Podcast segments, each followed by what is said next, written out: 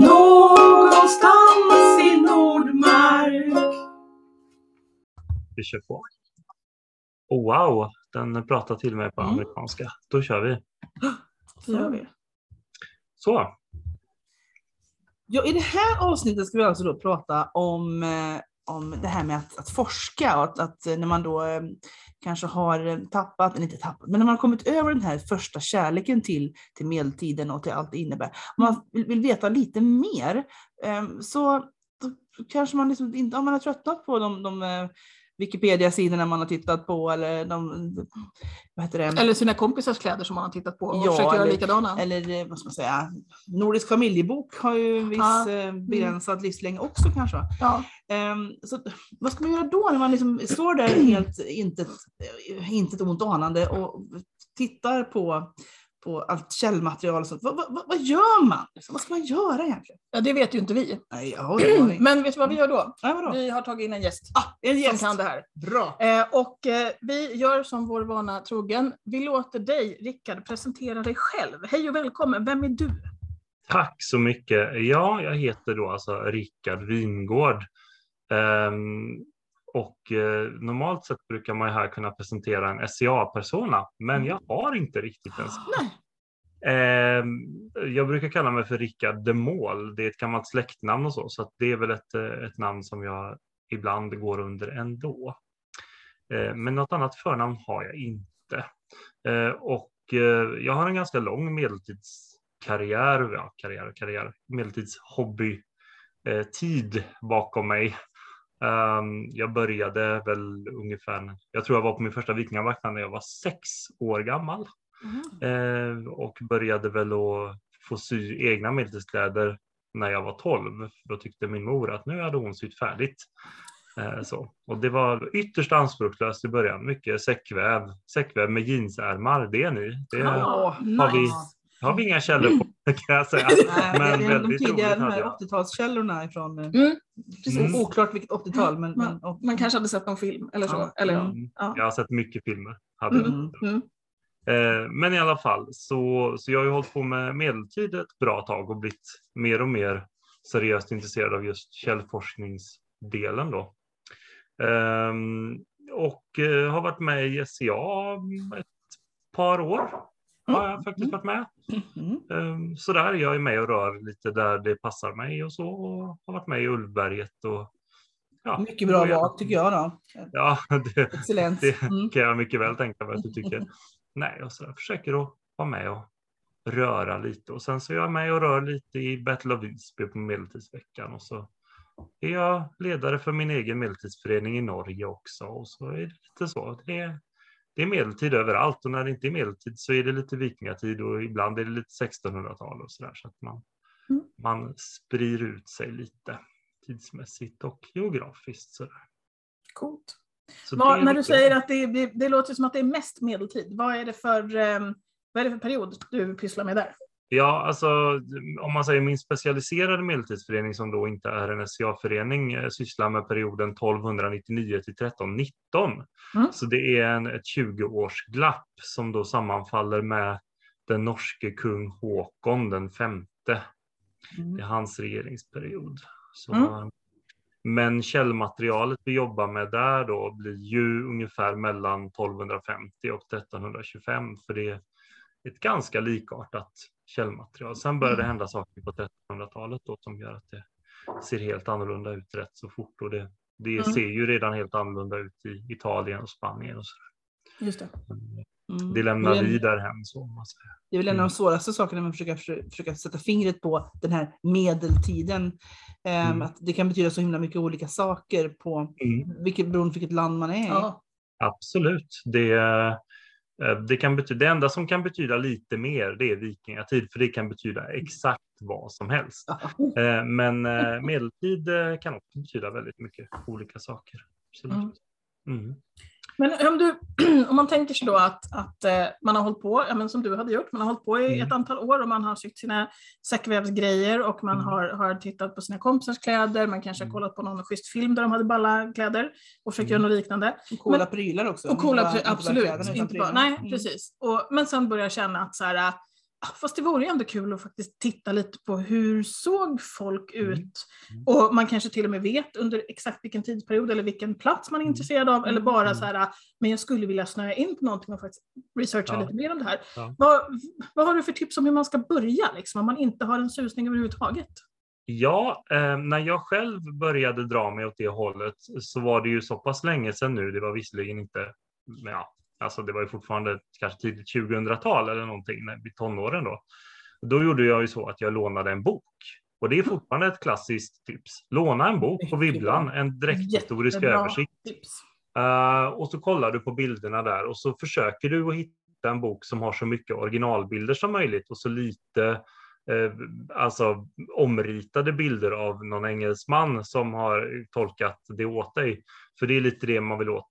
Man kan absolut göra ja, fel inom citationstecken. Man kan tolka lite galet när man ser bland annat bildmaterial då. Eh, Men jag tycker att det är roligare att tolka fel själv eh, än att någon annan redan har tolkat fel åt den. Eh, Mm. Så. Ja, Så låna en bok kan vara ett hett tips. Eh, Jag vet att jag var väldigt förtjust i, de här är extremt utdaterade, de, de håller inte riktigt idag, men det fanns en av R. Broby Johansen som hette Kläder och kropp eller någonting. Kropp och Ja. kläder. Kropp och kläder. Mm, jag har Den, tagit eh, upp den vid ett annat tillfälle här. En, en sån här stapelvara i allas tidiga, ti, i allas tidiga medeltid kan man Mm, säga. Det är en mm. Väldigt bra inkörsport. Ja, den, eh, den var, tyckte jag var jättebra när jag började med det. Och sen fin, finns det någon annan också som ja, säkert heter någonting, A History of Costume in the World, in the West eller något sånt. Kommer inte ihåg vad det heter. Men Ja, det, John tjock Peacocks som eh, fasen. The Ja, Chronicle of Western Costume. Den finns också. Um, Där har ju han då dessvärre ritat av de här dräkterna då, så att, har jag Ja, för mig. Precis. Det, Eh, det är ett litet sånt uh, se upp med det. Mm. Det blir lite tokigt när man överför då från en medeltida ritning och till en modern. Mm. Eh, Men om vi då istället hade sagt att jag var 15 år och överintresserad av historisk dräkt idag så hade jag nog surfat in på Pinterest. Mm. Eh, och så får vi då också tänka oss att, att världen hade varit lika globaliserad idag så jag hade naturligtvis varit en fena på engelska också. Så då är det ju bara att skriva in eh, costume 11th century, 12th century, 13th century och så får du upp massa bra träffar. Mm. Men även här får man ju se upp lite då, för folk är, är um, jättedåliga på att skriva ordentligt under sina Pinterest-bilder vad det faktiskt är man ser. mm. Och ibland är det helt åt peppan fel. Det, det blir lite på den nivån att det dyker upp en bronsålder person och så står det Viking Age costume och så tänker man nej, Nej. Nej. nej det, det är det inte. Eh, Så, så att eh, Pinterest, det går, går utmärkt att börja med. Jag var väldigt emot det i början för jag fattade inte grejen, men nu fattade jag grejen och har tror 8000 pins på min som blandade medeltid.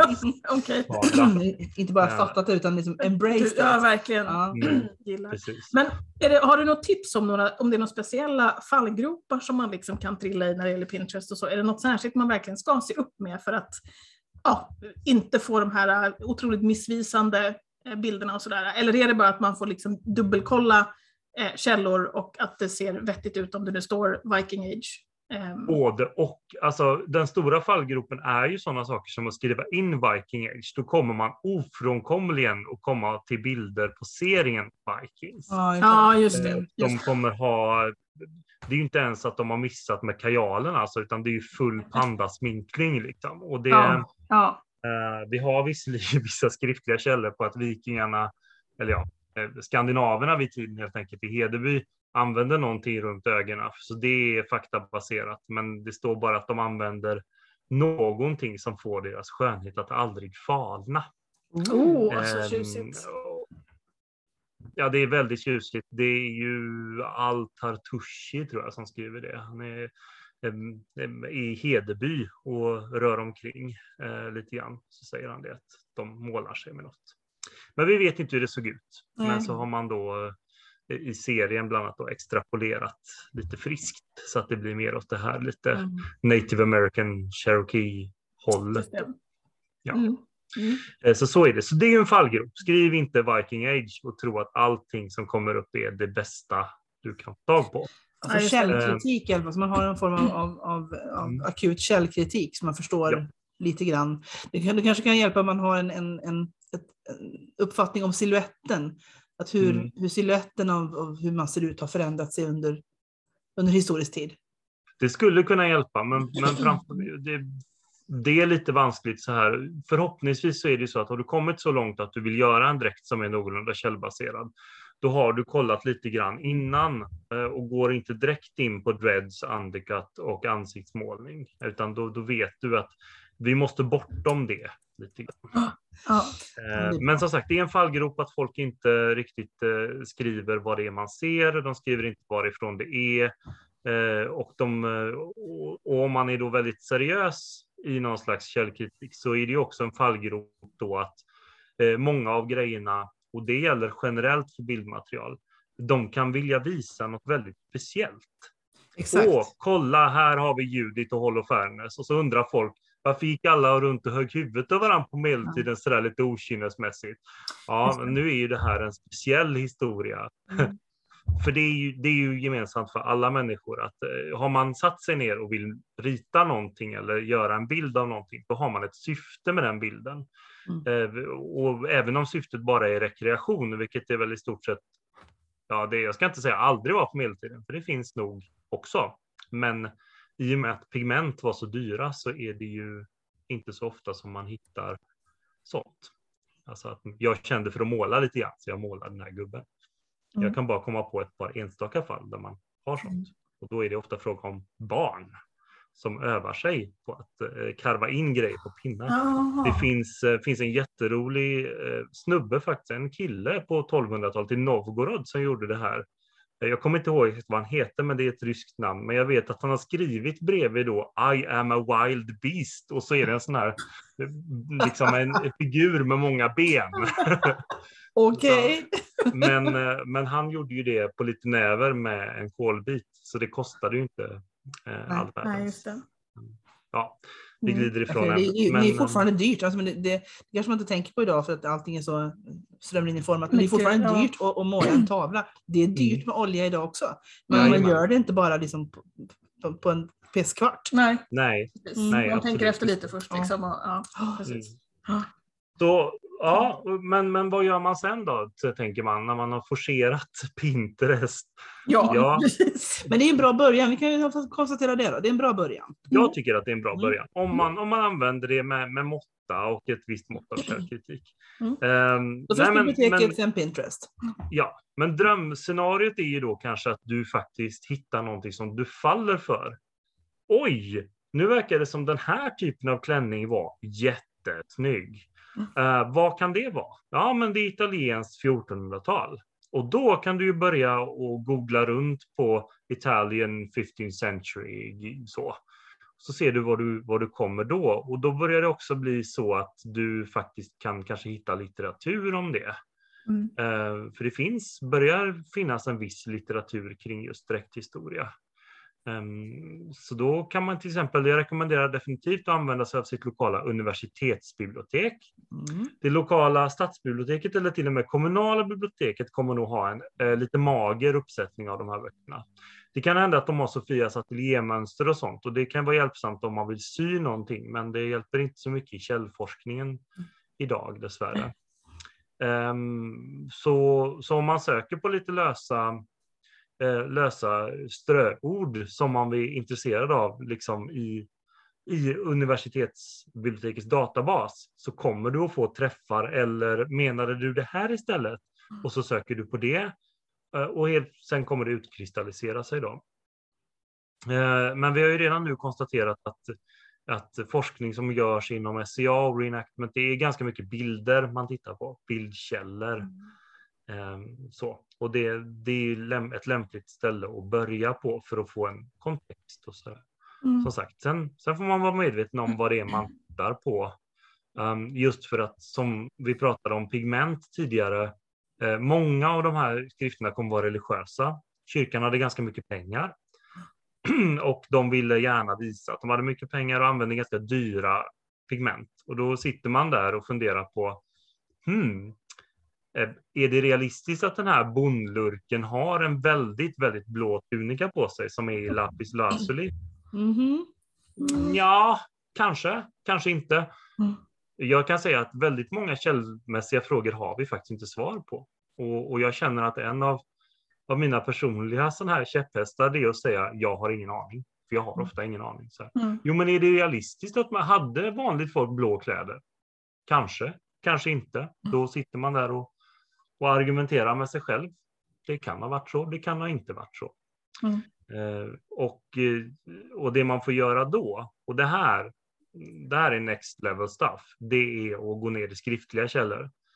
Eh, och de är svårtillgängliga. Jag har inte tillgång till de absolut flesta. Och har jag det så är det ju snack om att någon har tillgängliggjort dem för oss. Det finns ju i SCA bland annat Eva Andersson, Alleris von Filford. Jag är inte så bra på Mm.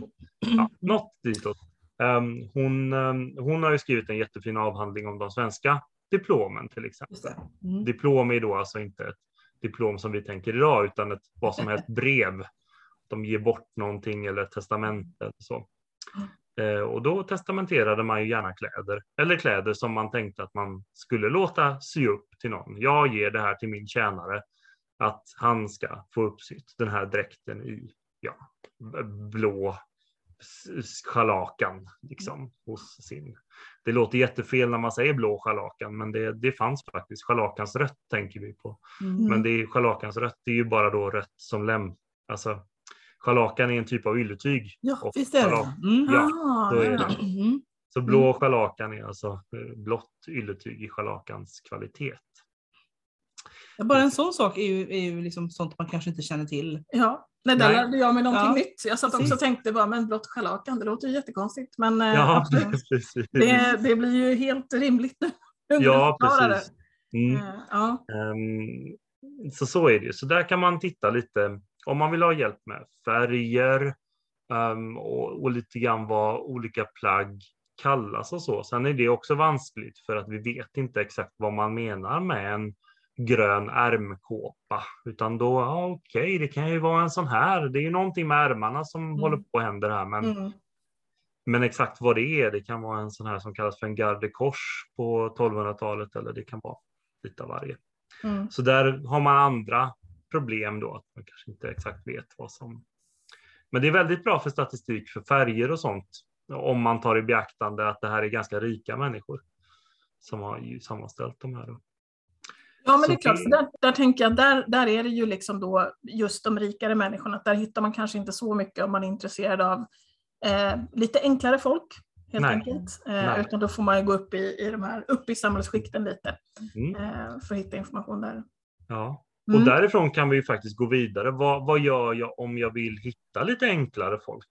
Ja. Ja, då kanske vi snarare får gå, ja, fortfarande till biblioteket då, men rent forskarmässigt så kanske man istället får vända sig till arkeologin. Man Mm. gräver i jorden istället. Just det. Ehm, Då ska man också säga att är det riktigt enkla människor och dålig jordmån så kanske man inte hittar ett smack. Du kanske inte ens hittar benen efter de här människorna. Eh, Så det är ju väldigt många som skojar om att en, en korrekt återskapad vikingadräkt, det är ju faktiskt att gå naken. Det, det är ungefär så mycket man hittar i de absolut flesta gravarna. Eh, Och, och det är helt riktigt. Ehm, Eftersom metall är någonting som är väldigt dyrt, så det mesta har ju varit av organiskt material. Eh, men man kan också hitta vardagsgrejer i, framförallt så gäller det ju då att det bildar sig ett kulturlager som det heter. Att folk slänger tillräckligt mycket skräp så att det bildas ett lager som är fullt av fett och kol och blir en väldigt vacker eh, eh, svart jord.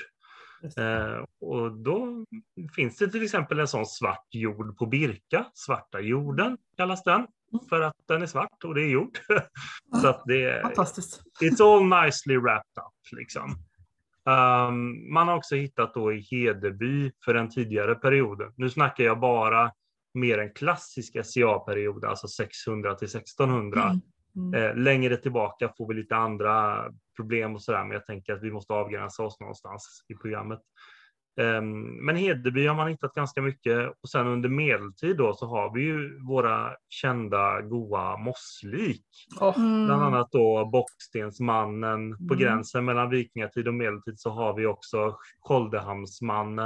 det. från väldigt, eller mannen, ja personen. Vi Mm. vet faktiskt inte om det är en man eller kvinna i det fallet. Jaha, ja. Mm. Bockstensmannen har man i alla fall klurat ut så pass att man, man tror att det är en man, eller man är rätt säker på att det är en man. Men, Mm. men i och med att Sköldehamn är så himla långt upp i Norge, den ligger på gränsen till en blandkultur mellan samiskt och nordiskt om man säger. Eh, DNA-testet som utfördes 99 gav ingen klarhet. Man vet att man Oj. inte hittade någon Y-kromosom. Eh, och så tänkte man att det kan vara en kvinna, men, eh, men kort sagt så att man inte hittar den betyder inte att den finns, särskilt inte 99. Mm. Eh, Och sen Mm. kan man också komma, komma in på sådana här vanskligheter som att eh, vi vet ju idag att eh, hur man ska säga, kromosomalt kön är inte alltid samma sak som eh, liksom eh, gender eller genus liksom. Mm. Men, eh, men om vi, ja, och så vidare. Så man, man vet inte riktigt. Men det är en väldigt fin dräkt i alla fall. Eh, Kan. Är det Sköldehamnsdräkten som har eh, förändrats ifrån vad är det, huva till strumpa till Nej, det är Hedeby faktiskt. Hedeby? Eh, Okej. Mm. Hedebyhettan tolkades ju som just en hetta, men den är så pass indistinkt att det har tolkats som allting som en hosa eller som en barnkjortel eller så med en ärm kvar och så, så att det är lite olika. Ehm, Det är väl ett gott jag nog- exempel på när, när det är jättesvårt att tolka någonting och det, får, det blir du ska spreta åt alla håll. Ja. eh, det är typiskt vikingatiden att få för sig att göra en sån här grej och jag tycker det är dåligt. Mm. Det, Att det är dåligt av vikingatiden då? ja, det det är det. det. Ja, Det tycker jag. Ja. Det är typiskt som den. vikingatidstrolling av hela mänskligheten. Mhm. som de gärna sysslar med. Det är ofta så här ofta att eh, bildstenar på Gotland får agera källmaterial och då är det också Ja. så här. Mm, det, du ska nog inte dra för tvärsäkra slutsatser av den här Nej. blobben. Nej. Nej, gud vad jag är taskig mot vikingatiden. Förlåt vikingatiden. Allt, alltid förlåt. Nej, men det kan ibland känns jag- lite grann som att man skulle kunna härleda, skulle man kunna förklara hela vår tid baserat på ett nummer av, av Okej från 84. Mm. Ja, mm. Det, det, Ehm, ja, det, det Där känns... har du ju Mm. hela källmaterialsgrejen då. För vi kommer nog återkomma till det sen, men det finns ju vanskligheter med det vi faktiskt hittar. Mm. Ehm, Men sen har vi också då Grönlandsfynden då, eh, ifrån Herjolfsnäs, Ja. Mm. som har ju legat på en kyrkogård och sen använts som liksvepning. Mm. Och det i sin tur skapar lite intressanta grejer. Att, eh, hur var det de sa? Det är inte killen i, i filmen som har skrivit brevet. Det är inte liket i svepningen som har bärt kläderna. Det är liksom samma. Gud. Ah. samma grej då där. Att eh, vi kan inte säga exempelvis, eh, vi kan inte köna kläderna riktigt faktiskt så. Ehm, utan vi vet att det är medeltida kläder, vi vet att de är burna av en nordisk befolkning mellan cirka 1200 och 1400 någonstans. Kol 14-dateringarna är inte jätteprecisa. Mm. Ehm, och så. Vi vet att de har begravts i dem och vi vet att det här antagligen är personer av eh, Alltså som inte haft det jättefett. För som jag har fattat det då, om jag kommer ihåg rätt, så är det så att även på Grönland kunde du få beställt en riktigt fin träkista, men det hade du inte råd med, för då får du frakta det materialet Mm. ja, från Island, gärna, och det har gärna kommit någon annanstans ifrån redan från början då. Mm. Så att ofta var det då att man tog vad man hade och då tog man kanske vardagskläderna och lindade in personen när man inte Mm. hade råd. Så där har vi ju mm, vad vi kan se vardagskläder. De har inga färger i stort sett de flesta av dem. Man har inte hittat några spår av att de har varit färgade eh, vardagskläderna snarare än att eh, man vet att man hade ull på, eh, på Grönland där täckullen, de långa håren har varit svarta och bottenullen har varit vit. Mm. Och då har man gjort varv på inslag i var sitt. Så när man gör kypet får man en fin sån här denimrandning då som man får på jeans. Fast i, i vitt och svart då. Mm. Så man har gjort en väveffekt eller en effekt på det men, eh, men Mm. inte färgat då. Mm. Eh, Det lämpar väl sig inte så väl att odla olika typer av färgväxter där uppe kan jag tänka mig. Framförallt inte krapprot som är rätt så avancerat då så man får inget rött. Mm. Eh, Vejde kan man kanske odla, den är rätt så tacksam. Men ja, har man haft överskott? Nej, kanske inte. Jag vet inte. Återigen, jag har ingen aning. Men det verkar ju ändå som att man måste känna till en hel del om, om hur, hur livet tedde sig för de här människorna man ska Mm. försöka återskapa innan man Mm. faktiskt kan åter- återskapa dem på riktigt. Och i och med att vi inte vet så mycket så är det egentligen, vi är egentligen ganska körda allihopa. Eh, ja, det kan man ju säga. Alltså, både ja och nej. Eh, Mm. källmaterialet är ju väldigt fragmentariskt. Vi vet, kommer aldrig veta riktigt hur rätt vi träffar. Eh, paradoxalt nog kommer vi veta när vi har fel ganska ofta, eller vad som absolut inte fanns. För jag har hamnat i en del diskussioner med folk som, eh, som säger saker som att eh, jo, men du kan inte säga att man inte hade det här på medeltiden. Mm. Eh, filosofiskt sett så kallas detta för ett argumentum ad ignorantiam, det vill säga att man vädjar till att vi vet faktiskt inte. Eh, det håller dock inte i domstol. Man argumenterar inte så, utan man utgår ifrån en källa. Man kan till exempel inte döma en brottsling på att du vet ju inte att han inte sköt den här personen, så nu åker han in. Så, det, Just det.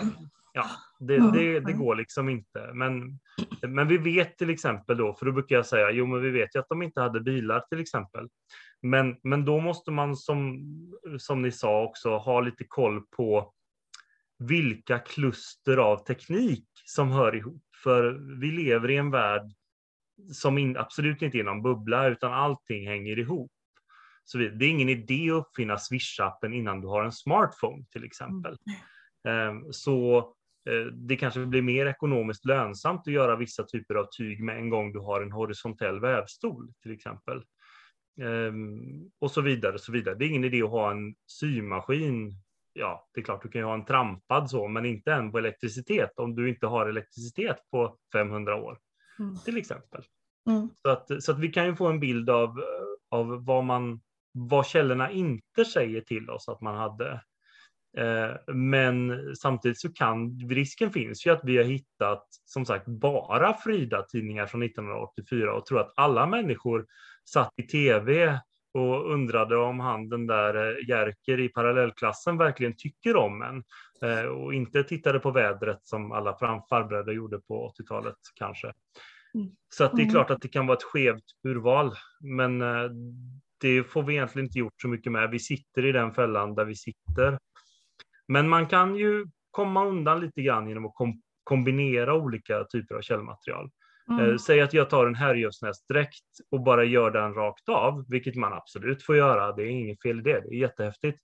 Ehm, men om alla i föreningen ska ha härjövsnäsdräkter så kanske det är fint om någon har en röd och någon har en grön Mm. och någon har en ofärgad och så vidare. För att då börjar man ju få en, en representativitet på lite större skala då. Eh, Sådana här skevheter är svåra att komma ifrån helt och hållet, men det, det är ju där man, man liksom jobbar. Om man tycker att det är ett problem. Alltså man kan skita i det också och tänka att nu ser vi ut allihopa som boxningsmannen och det gör inte så mycket. Vi har kul ändå. Det är Boxningsmannens vänners förening. Mm. Mm, ja, men det, men var lite lite, det var väl lite 90-talet liksom. Lookalike Att Alla skulle se ut som boxningsman. Nej, den tidigare tror jag. Var det tidigare kanske? Ja, det Mm. kanske var. 80-tal. Ja, det, Ja, men jag tänker, det- känns lite som att, att om vi på något sätt ska samla ihop lite det här som du har sagt nu, så är det ju det man ska göra då är väl egentligen att, att titta på källor och vara Mm. källkritisk, men också faktiskt våga kombinera kunskap från Ja. olika källor och inte bara kanske stirra sig blind på att nu ska jag göra en exakt rekonstruktion av den här prylen efter precis det här fyndet. Eh, om man gör det ensam så kan ju det vara en sak, men om man Ja. gör det med alla sina kompisar så blir det kanske inte en jätte, det blir inte den balla effekten som man hade räknat med. nej, men det är Utan helt att det är roligare. Ja, Ja. Det, det, det är ju helt riktigt faktiskt. Så är det. Mm. Man måste, man måste kombinera lite grann om man ska ha en viss mängd på det då. Mm. Eh, faktiskt. Coolt. Eh, och jag tänker att nu har vi pratat i nästan en halvtimme här faktiskt. Mm. Eh, och eh, jag hoppas att eh, vi kommer att få mer chanser att prata med dig i framtiden ännu mer om det här. För det finns Mm. ju hur mycket som helst att säga tänker jag. Men jag tror att det här räcker som en liten eh, första smak för våra lyssnare. Ja, det är en Eh, teaser kan man Ja, säga. ja men Mm. precis, det här är liksom teasern. Vi ska faktiskt prata Vi lite kan göra en hel, säsong med dig jag. Ja, ex- Ja. nej, precis. Rick- Rickard-säsongen. Ja. Nej, men vi ska faktiskt prata lite med Aleidis också, Mm. har vi tänkt. Ja. Eh, Så att vi får lite mera input från olika håll och sådär också. Helt rimligt. Att, helt... eh, vi, vi gör så här att vi tackar dig för idag och Ja. hoppas att du kommer tillbaka. Det gör jag så gärna. Ja, tack för att du var med.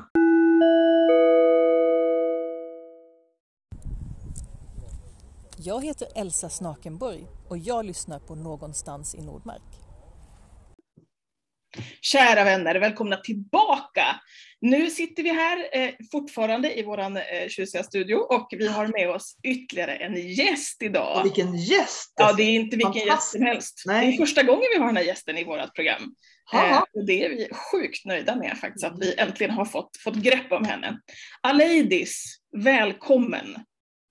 Tack så mycket. Det är ju min favoritpodd så att då vill man ju såklart vara med. Ja, Åh, tack, så vad mycket. fin tack du så mycket. Det Vill du, kan du presentera dig lite? Berätta, vem, vem är du? Var kommer du ifrån? Ja, vill ni ha vem jag är i SCA eller vill Ja. ni ha vem jag är utanför? Vi kan börja med vem jag är i SCA då. Jag börjar med det. Ja, jag heter Aleidis van Vilvoorde för när jag gick med i SCA 1993 så var jag väldigt, väldigt förtjust i allting som hade med, med Flandern att göra. Det var också mitt i en våg när alla andra ville vara kelter. Så det var, man ville ju vara lite annorlunda så då ville jag vara flamländsk. Mm.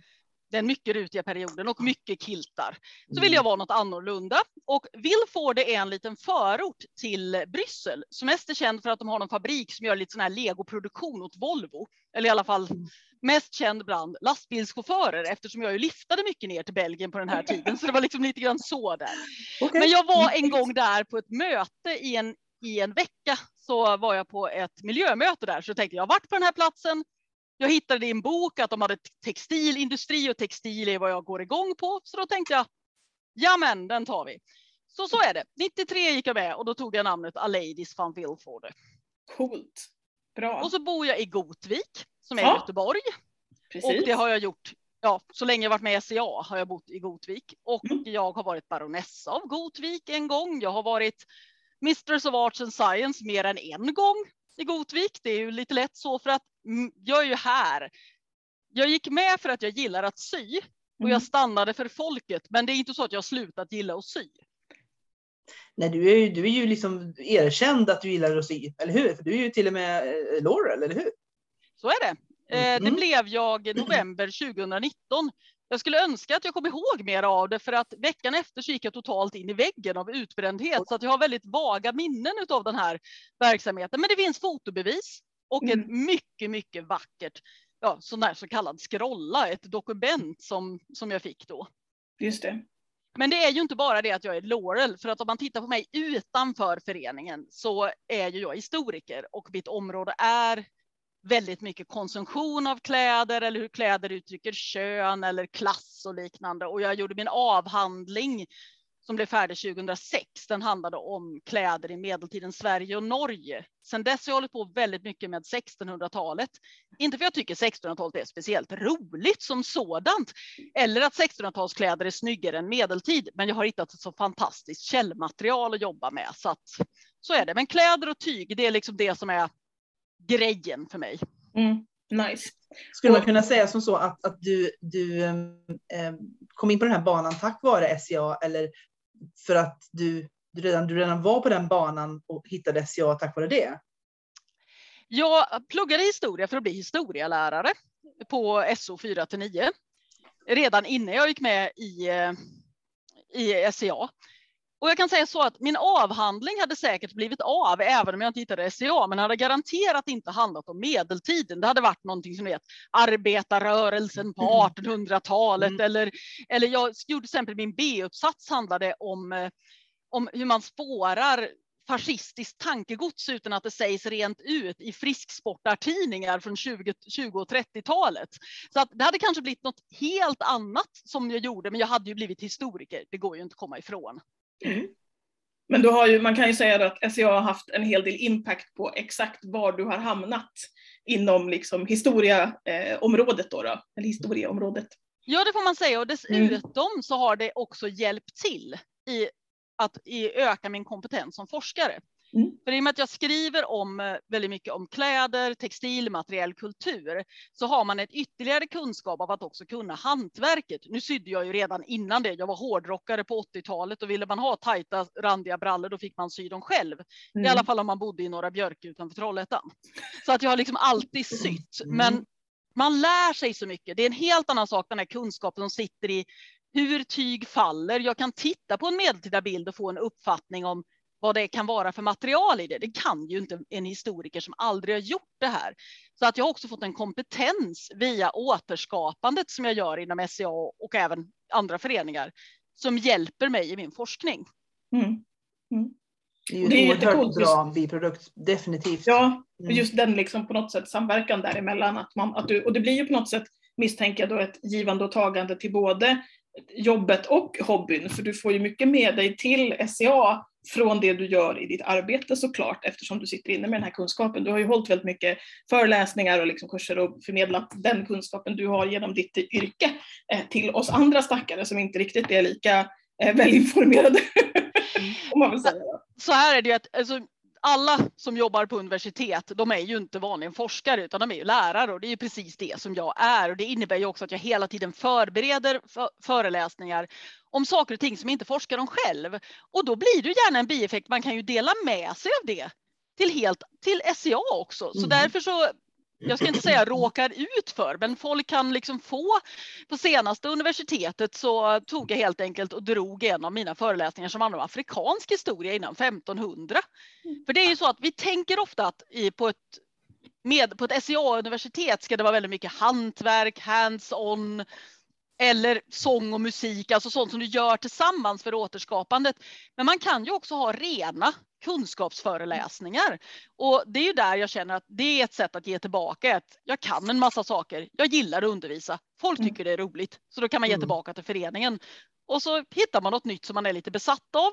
De som har lyssnat på mig de senaste åren vet ju till exempel att bomullstextilier kan jag prata om eh, många timmar. Så att man får, man får positiv feedback när man tar med sig till föreningen. Och så är det också väldigt skönt att kunna prata med människor som man faktiskt vet är intresserade av det här. Jag kan inte garantera att mina studenter är lika intresserade av medeltida textil som jag har eftersom mina kurser sällan är fokuserade på just detta. Så det är väldigt skönt att ha ett hem där det är normalt att gå igång på det här. Mm. Ja, ja, vi är normalast i världen helt enkelt. Ja. Mm. Precis. Vem går inte emot normala. medeltida textilier? Precis, det liksom. eh, och då, då hamnar vi, liksom, leder vi in lite på det här som vi hade tänkt att vi skulle prata om nu. Eh, för att det här avsnittet handlar ju faktiskt om det här med lite mer källbaserat återskapande. Om man nu tänker sig att man har varit med i SCA ett år, några år. Och då som du sa här innan Vanna, att man vill gå vidare från den här T-tunikan eh, man har använt liksom och kanske sy någonting som är lite mer så här, ja men vad hade de egentligen? Om man har sett någon snygg manuskriptbild eller något sånt där och bara, ja men vad är det för material? Och, eh, och då tänkte vi att om du, om du kan ge en liten crash course, ladies, i liksom, var ska man börja någonstans? Eh, om man nu skulle Men det vilja behöver göra inte vara kläder, det kan ju vara liksom så här, det- skålar, eh, väskor, eh, Inredning, musikinstrument, eh, vad som helst egentligen. Liksom. Man vill uppa sitt game som man Mm. säger på anglikanska. Eh, vad, vad ska man göra? Alltså, jag skulle säga att det allra första du ska göra det är att kolla i din egen lokalgrupp. Därför att det finns jättemycket folk som kan jättemycket saker om alla möjliga grejer och som of- ofta kan det på ett sätt att det blir användbart. För ibland är det så att man, jag menar, böcker kan vara så här att jag, nu vet jag jättemycket om det här men jag vet inte hur jag kan föra över det till någonting som jag gör. Så att lokalgruppen ska jag säga är ett jättebra ställe att titta på och så hoppar det ett steg till. Nordmark. Nästan säkert oavsett vad du vill göra så är det någon annan som i alla fall har nosat på det. Om man har riktigt obskyra intressen då kan man behöva vända sig till SCA internationellt för det kanske bara finns en annan människa som är intresserad av hur, du, hur man på vikingatiden tovade öronmuffar av angorakaniner. Va? Eller vad det nu kan vara som man är intresserad av. Men det faktum är att det finns en så otrolig skatt av kunskap där så att det är jättebra att börja där. Snacka med folk på din lokalgrupp. Skicka ut någonting på Nordmarks Facebookgrupp. Någonting. Hallå, jag är jätteintresserad utav av hur man klädde sig i Tallinn på 1400-talet. Är det någon som kan tipsa någonting? Och sen är det också många av oss som är med även i reenactmentgrupper så att då finns det, liksom, det finns alltid länkar ut där man kan hitta och massa har pluggat saker. Har man inte pluggat saker så känner man kanske någon som vet hur man gör en, en fottrampad träsvarv om det är det man vill göra. Så att föreningen är en jättebra källa att börja med faktiskt. Mm, det är ju faktiskt någonting man inte ska glömma bort. Eh, precis som du säger, att det är väl en- inte jättesannolikt att man får en briljant idé som ingen annan har tänkt tidigare. Eh, utan det finns någon där ute som faktiskt har åtminstone så här, hmm, jo men det här researchade jag lite typ 98. Eh, och så finns det någon, någon, någonting i bakgrunden liksom. Ja, det är onödigt att uppfinna hjulet igen. Mm, väldigt onödigt. Så. Jag blir ju alltid alldeles överväldigad av hur duktiga folk är. Det finns ju är det, ja, det är någon SCA-grupp på Facebook som är Arts and Science som jag Mm. följer och så gör folk helt fantastiska saker. Jag fattar inte hur de kan göra det. Jag fattar inte hur de kan lära sig att göra det. Så jag blir bara så här överväldigad av allting folk kan. Och sen tänker jag, och då kan man bli så här, men jag kan inte göra det här. Alternativt om man som jag då är utbränd och att man inte, faktiskt inte kan lära sig nya saker. Men då måste man också tänka, men jag måste inte kunna allt. Nej. Man måste faktiskt inte kunna alla saker. Det går jättebra ändå. Mm. Mm. Det tror jag är viktigt att höra ibland för att för att vi sysslar väldigt mycket med, med att, att visa upp våra fina saker och det är klart man vill göra det och då kan ju folk känna sig lite så här men "Åh, jag kan ju ingenting men alla kan ju någonting. Alla är bra på något. Ja, Det finns precis. himla många, bra, himla många saker att vara bra på så att det måste, ju alltid, måste finnas något. Alltså när jag gick med, och det var ju alldeles efter Vanna gick med då, Ja, eh, så, Dinosaurierna gick på och jorden. Och, ja, så var det så att då fanns det ju nästan inget material. Det fanns Else-Marie bok, Gutarps bok, Hur som man sig klädde. Det fanns några av fru Sofias mönster. Det fanns något som jag fick via Skara medeltidsgille och så Mm. talar vi inte mer om detta. Eh, oh, Men det vi kan prata jättemycket om den. Men det, okej. Och Köhlers gamla bok som egentligen är från 1800-talet. Men den har ju mönsterritningar. En del av dem är friformsgissningar som vi kanske inte nödvändigtvis behöver gå in på. Alltså det fanns så lite att titta på. Och det var också det, det var också helt omöjligt att få tag i linnetyg. Därför att det var inte inne just då. Det fanns inte. Det var liksom att leta linnetyg. Då fick du gå till hemslöjden i princip. Så småningom började i Åhléns ha lakan i hälften linne, hälften bomull. Alla sa oh så bra. Så det var så svårt på ett sätt som det inte är nu. Jag skulle Mm. säga att de som kommer in nu, de flesta som kommer in i föreningen nu, de har liksom bättre grejer än jag hade när jag hade varit med i tio år. Därför att det finns en sån ackumulerad kunskap nu. Det är mycket, mycket, mycket, mycket mer som är tillgängligt. Du kan titta på manuskript och det har skrivits massor med böcker. När jag skrev min avhandling, då kunde jag läsa allting som hade skrivits om medeltida dräkt inom i, i Norden. Inom historieämnets område, inom konstvetenskap och inom arkeologi. Wow. Jag hade också läst det mesta av det som hade skrivits på svenska, engelska och tyska för Europa. Det finns ingen chans nu. Det är liksom hur mycket som helst. Och det är ju bra att det finns de här Mm. källorna, men det kan också bli väldigt överväldigande. Mm, det är sant. Ja, och sen är det nu också så att det finns ju, apropå det här du sa om att det inte ens gick att få tag i linnetyg. Nu finns det ju liksom bara i Sverige ett antal dedikerade handlare som, Mm. som säljer precis de grejer vi vill ha tag i, liksom när det gäller tygmässigt och sådär. Eh, och som dessutom då är så, så pass insatta att de, eftersom de också är, är textilnördar, liksom, så att de kan berätta att ja, det här är en rekonstruktion av det här tyget som man har Mm. hittat, liksom, så man kan verkligen få tag i grejer också. Så att det är ju inte bara, det är ju inte bara att, att internet finns så att man får tag i, i källmaterialet och kan läsa sig till, utan att man också kan få tag i, i själva de, fysiska prylarna för att göra eh, de här dräkterna eller inreda sitt tält eller vad det nu är man vill göra. Liksom. Så det är klart Så- att det har förändrats.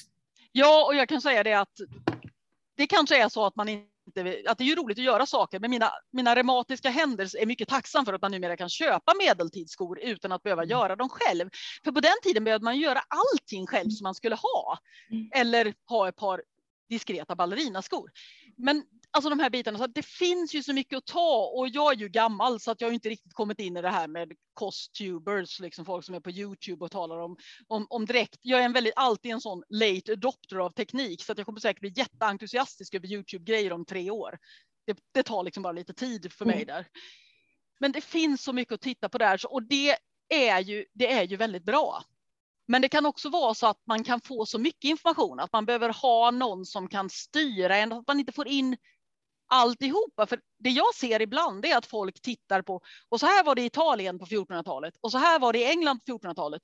Och så gör de något ma- mischmasch av det och säger att så Mm. var det nog i Sverige också. Alltså där att man hoppar över den här att gå in och titta i, i grunderna där man är. Så överhuvudtaget så känner jag ofta och har känt ofta under hela min tid att folk är väldigt intresserade av föremål men inte så bra på kontext. Och då menar jag inte fyndkontext, liksom vilket jordlager de låg i, utan själva den historiska kontexten i det. Och då kan det ibland bli så att man hoppar lite väl långt i sina när man ska extrapolera, för väldigt mycket när det gäller medeltida dräkt är ju att man extrapolerar utifrån Mm. existerande källor. Men vad skulle du ge för tips då? Om vi tar det som ett konkret exempel. Om man liksom har snöat in lite på 1400-talet och så har man hittat en massa Mm. material från England och Italien kanske Mm. är lite lättare och så. Men att man vill göra någonting svenskt. Mm. Var var ska man, hur ska man börja leta då, då? Om man verkligen vill, om man har frågat i sin lokalgrupp och ingen, nej, det är ingen här som har pysslat riktigt med 1400-tal. Liksom. Eh, om du har några tips på, var, var börjar jag? Om det är jag som, som liksom vill leta efter det här. Om det är 1400-tal så är det ett enkelt svar, för då har vi ju nämligen de här böckerna som Handelsgillet har gett ut, där flera SVIter har varit med, som har just 1400-talets dräkt. Så det finns ju där och det har också Ja. kommit en ny nu med 1300-talets där. Precis. Men om man vill ha något lite mer obskyrt, då blir det ju ofta lite svårare. Men Mm. nästan alla perioder finns det ju någon som har gjort kanske ett bra blogginlägg om eller Mm. en bra eller, bit där. Så där är också då man kan få tips av andra om var man ska leta. Men sen är det också en källkritik för du hittar Ja. någonting på internet och så ser du det här ser ju jättebra ut och då blir det svårt. För om man inte är insatt i det kan det vara svårt att bedöma vad är det som som verkar rimligt Mm. vad är det som, som liksom är rimligt i den här teorin? Det cirkulerar fortfarande ganska mycket från en bok som är skriven av en man som heter Herbert Norris på 1800-talet. De bilderna ser du fortfarande ibland. Och då får man tänka, så det är väl återigen om man får bedöma om du hittar någonting på nätet och nätet är väldigt bra som Mm. använder sig av eh, historiska bilder som talar om var bilderna kommer ifrån och kanske också resonerar lite grann om vad är det vi ser på de här. Är Mm. det här en gycklare kan det vara bra att veta det till exempel. Och som också åter har referenser. Alla som har referenser, det vet ju, jag, menar, jag tittar, sitter och tittar här på en bibliotekarie som intervjuar mig. Så ja, alla som har referenser är bra människor. Precis. Där vet du det och då kan du så Exakt. småningom, lär du dig hitta och det är också ofta ett sätt, ja men hur gör jag när jag ska hitta ett nytt område som jag ska jobba med i Mm. jobbet? Jag hittar en bok om det. Jag går igenom dess referenslista. Så det, det är liksom steg ett. Om du hittar en bok som handlar om någonting, kolla, som verkar vidare, kolla deras referenslista Mm. och gå igenom det. Mm. Precis. Många nya här i föreningen är ju ofta universitetsstudenter. Och det innebär ju också att man har tillgång till universitetsbibliotek med fjärrlån. Ja. ja, och tillgång till artiklar. Eh, Ja, att man faktiskt gud, kan ja. få tillgång till, man kan ladda ner en miljard pdf-er liksom och läsa artiklar till höger och vänster. Eh, och det går alltid, hittar man, hittar man en artikel man vill läsa och då inte råkar ha tillgång till den på något sätt så finns det ju alltid andra människor man kan fråga som har den här tillgången. Mm. Så att, visst går det att, att, att leta liksom. Problemet med artiklarna är ju att de ofta är, de är väldigt små. Ja. I, sin, i, sitt om, i- alltså i smala i hur de är inriktade. Mm. Och det är egentligen där, då får vi igen det där problemet att man skulle egentligen behöva ha de här översikten som gör att man vet var man ska placera in de här bilderna av Mm. materiell kultur. Och där är det svårt. Det Mm. finns inte jättemycket som är specifikt inriktat på medeltid och specifikt på de här, alltså kanske på den tid eller plats man är intresserad av. Så därför skulle jag, är ju istället rådet att läsa mycket. Ja. Att läsa mycket om det och då inte bara arkeologiska rapporter utan kanske om man hittar något som är mera syntetiskt beskrivande. Jag är ju till Mm. exempel väldigt förtjust i Stella Mary Newtons bok från 80-talet, eh, Dress in the Age of the Black Prince. Den är jättebra. Mm. Fast Mm. den är från 1980 och det är ju uppenbarligen jättelänge sedan. ja, det är ett tag sedan. Men, men saker och ting behöver ju inte vara dåligt för att det är från 80-talet. Kan Nej, vi det- fastslå. det är ju sant, Det jag, musik till skulle, jag skulle förbereda en föreläsning och så tänkte jag, "Ha, det här är ju jättegammalt, det är ju från 90-talet, finns det inget nyare? Och så bara så här, Mm. ah, det är länge sedan 90-talet.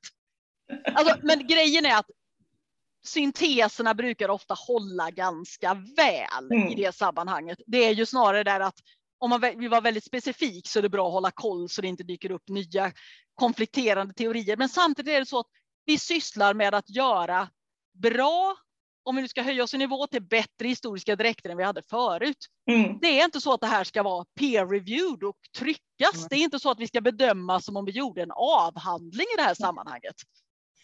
Nej, vi ska ju fortfarande ha roligt. Vi ska se fina ut och vi ska ha roligt med våra fina saker. Mm. Ja, och alla tycker olika saker är roliga. Det finns ju Mm. de som faktiskt på allvar tycker att det är roliga som finns att forska. Jag Mm. till exempel. Ja, precis. Det är skönt att du gör det. Ja. Just det. Förutom Stella Mary Newton som jag nämnde nu så är naturligtvis Janet Arnold om man håller på med 1500-tal. Mm. Eh, Maria Hayward om man är intresserad av herrkläder. Och just 1500-tal så har vi ju The Tudor Tailor som är fruktansvärt gedigna. Precis. Problemet om man ska kalla det ett problem är ju att de är just det de håller på med. De håller på med engelskt. Mm. 1500-tal. De är fortfarande så att du kan använda väldigt mycket av det som grund för hur du skapar det, men du måste ändra det så att det, du ändrar efter den esteti- estetiken där du är. Det är sånt man får titta på i det sammanhanget. Det Precis. finns ju en tidskrift som heter Medieval Clothing and Textiles. Eller om- nej, Medieval Textiles and Clothing. Jag kommer alltid ihåg fel Ja. ordning. Och den har ju jättemycket intressanta saker och den finns ju till exempel på universitetsbiblioteket som man kan Mm. läsa in och den är väldigt fokuserad. Förut fanns det ju bara kostym som ju typ var jätte, tog alla, alla aspekter av kläder som tog väldigt lång tid att ta sig igenom och hitta de där få medeltida guldkornen. Det finns något som heter Association of Dress Historians som är en, eh, en organisation för oss dräkthistoriker och de har en hemsida där de har en, eh, alltså deras tidskrift ligger öppet på nätet. Så där kan man också ibland hitta något. Det är mest annat än medeltid eftersom folk inte har fattat att medeltid är det bästa. Men det finns ändå rätt mycket där så det, det är ett bra ställe att kolla på också. Mm. Men sen är det, Det bli, vän, bli vän med ditt bibliotek och lär dig läsa referenslistan. Mm.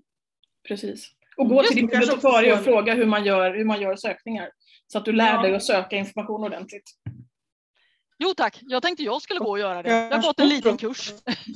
skaffa en, en, en, en sån historisk kunskap så att du får liksom en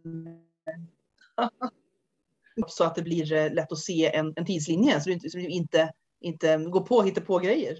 Nu var det så att ditt svar, det, hela du burkade runt där i början på din grej Vanna, så Ja. jag hörde inte början. Nej, vi Aha. hörde inte inledningen.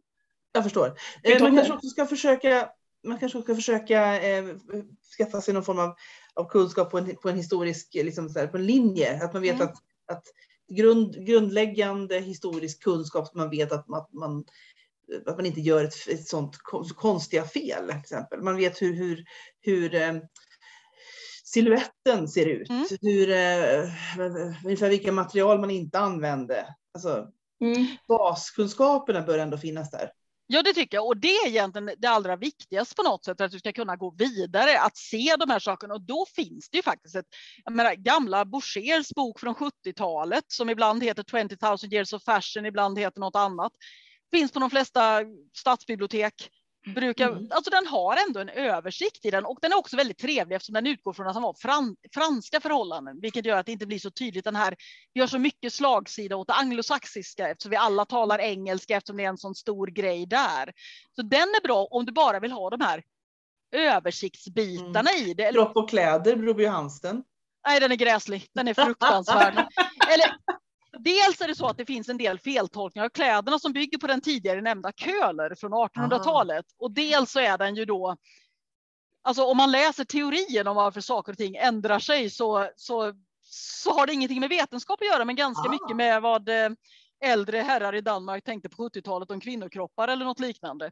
Åh. Det är ju samma sak med James Laver. James Lavers böcker har tryckts i massa upplagor och de brukar fin- brukade finnas på alla bibliotek. De först, jag tror första upplagan är från 60-talet.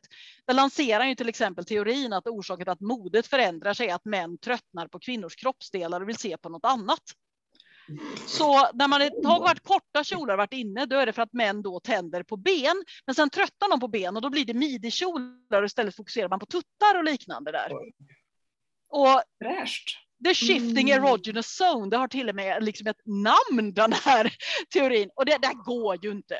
Alltså det funkar ju inte. Och många av de här gamla böckerna har ju ofta det att de också lägger ihop hela Europas Mm. mode till en grej. Jag Ja, hade precis husmorslexikon hade vi hemma. Det var min första källa till dräkthistoria. Och då var det 1200-talet var representerat utav, nej, jo 1200-talet. Märkligt nog representerade utav några målningar från 1340-talet utav Buffalmacco från Italien. Medan däremot sen 1400-talet, ja då var det burgundiskt i det här. Men dess syfte var ju kanske inte riktigt att lära oss dräkthistoria. Nej, Men ändå. Men ändå, ja men precis. Och alla de här som har, alla som har avritade är ju alltid lite problematiska Mm. också på det sättet. Därför att man har ritat det i sin förståelse. Norris som jag nämnde förut Mm. hade en föreställning om att Bassinet. 1100-talskläder hade någon slags Mm. gördel över alltihop och så var det ju inte. Jag vet, vi nämnde tidigare liksom att det, det är ju verkligen, eh, ja, det, det finns olika grader av, av direktlitteratur och just de, de tecknade kanske inte alltid de absolut Nej, bästa. precis. Och det pratade vi lite om ja, tidigare i det här programmet också med, när vi pratade med Rickard. Eh, att vi pratade om, om Pinterest som ju kan Mm. vara jättebra bara för att få liksom, inspiration och bilder och så.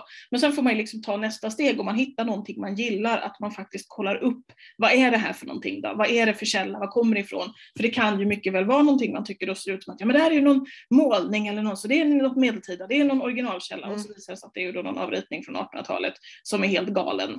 Eh, så att då får man liksom försöka ta ett steg längre men det är å andra sidan ett jättebra sätt att hitta inspiration och kanske liksom få en bild av vad det är man letar efter för någonting, vad det är man skulle vilja göra. Eh, så det är ju det här igen med, med källorna liksom och källkritiken, att man faktiskt får vara lite noga med det helt enkelt. Mm. Ja, jag. sen är det ju så att Pinterest är ju att och när det funkar som bäst så är ju det en länk så att du kan klicka Exakt. och komma till det där.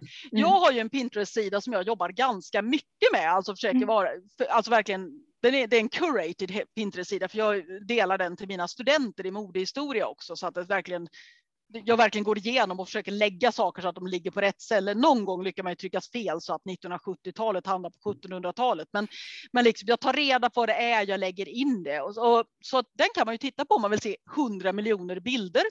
Jag Mm. heter Eva Andersson 540 på den. Bra! Precis. Bra. Nej, det är 540, förlåt. Eh, 50-40. Men ni kommer 50-40. se det, för det är en väldigt check bild på mig i medeltid som jag har användningsbilder också, så det ska nog inte vara så svårt Ja, att men hitta. Eva Andersson 50-40 på 50. Pinterest. Om Mm. jag kommer ihåg rätt, annat fall får vi lägga ut det som en länk. Ja, Ja. precis. Men Precis. den har jag verkligen, där har jag delat upp, så det är uppdelat liksom 1500-talet i olika regioner, även delvis i viss mån även för de tidigare perioderna för att man ska, för jag gör den här för mina studenters skull. Mm. Men det betyder också att det är helt oöverskådligt för det är hur många bilder som helst. Så att vill man sätta sig och gå igenom sådär 800 bilder från 1400-talet så varsågod. Men med tanke på vad vi just har pratat om, att, att vi är väldigt många som är intresserade av sånt och tycker att det är typ det roligaste som finns, så tänker jag mig att det är några av våra lyssnare som, som säkert tycker att gud vilken bra idé, det här ska jag göra i helgen. En helkväll här nu. 800 bilder, håll min öl. Ja, ja men verkligen. Alltså grejen med det är ju att det är ett av de viktigaste sätten att lära sig att se. Det är ju att se väldigt många bilder och att se bilder i olika medium, alltså om det är skulpturer eller om det är en, alltså en oljemålning eller en fresk eller om det är en illuminerat manuskript eller en skiss. Det är väldigt viktigt att se alla de här medierna för då kan man så småningom när man har sett ett antal bilder kunna börja se vad som är typiskt för ett visst område. Så småningom börjar man kunna se skillnad på sydra, södra Tyskland och norra Italien eller något annat sånt. Så att det, är, det är egentligen det man ska göra, är att verkligen bada sina ögon och bli medveten i de här bitarna. Precis. Ja. Det, känns som, en- det känns som en lite fin avslutning på något sätt känner jag. Att vi liksom summerade ihop det där med hur man ska titta på, på bilder och så har vi ju pratat om just det här med källkritiken, läsa referenslistor och hela den här biten. Är det något, något du tänker på som du inte har sagt än Lady som du vill ha som sista, något extra bra tips eller känner du att du har fått med det mesta av? En sak som försvann för att jag inte svarade på, det var ju frågan om material.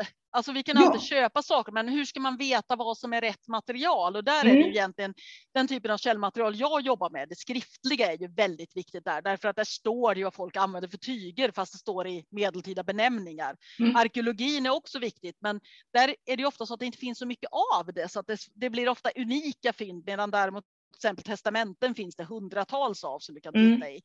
Men det där är ju, det är inte något som alla ska behöva göra, utan där är det ju så att man får försöka hitta någon slags bra källor. Det finns ju också en bok. Ja, nu dog min hjärna. Eh, Perrin Manet har skrivit den här. Den heter nog Dress in the Middle Ages. Den tar upp ganska mycket med, med vilka material man använder. Så får man ju kolla på lite olika tider och platser och liknande. Och sen får man också någonstans, och nu går jag verkligen utanför forskningsområdet här, men man får också någonstans bestämma vad är det som är tillräckligt viktigt för mig? När jag återskapar ett plagg, då är jag mest intresserad av att tyget i fråga ska bete sig. Alltså det ska se rätt ut, det ska falla på ett rimligt sätt. Eller tillräckligt rätt ut får vi säga. Det är inte så att jag har råd att köpa några återskapade sidobrokader för 1200 kronor metern. Men för andra kan det vara så oerhört viktigt att det är vilket material det är i. Men jag har gjort riktigt fina grejer utav gamla rayongardiner. Så att det, man måste själv också välja. Vad vill du lägga det på för nivå? Vad tycker du är det viktiga? Är det viktigt att det är handsytt? Och syns det överhuvudtaget? Ja, det beror på. Vissa grejer syns väldigt tydligt. Till exempel Jag vet när de gjorde Armémuseums ny utställning för 20 år sedan. Eh, när de gjorde nya uniformer, då kunde de inte sy ihop sy ärmarna på maskin. För originalärmarna var så jävla klumpigt gjorda. Det finns ingen chans att göra det så klumpigt på maskin. De var liksom vet, dragna med typ segelgarn mer eller mindre in där. Så det är sånt man också får fundera på. Man ska inte tro att folk var perfekta då. Så vissa saker syns det verkligen att de har gjort för hand. Kanske faktiskt för att de är så taffligt gjorda. Mm. Och andra. Men man måste välja och hitta sin nivå. Och vi måste också acceptera att man har olika idéer om det. Just nu har jag en utmaning för mig själv och det är att använda mer återbrukat material. Mm. Och då blir det mer gamla, faktiskt en del bomull som jag Mm. kanske inte skulle använt annars till foder och liknande. Mm. Därför att det är coolare om jag köpte på loppis än om jag köper nytt linnetyg och fodrar ett liv med. Precis. Och man Mm. kanske bara vill känna sig fin också.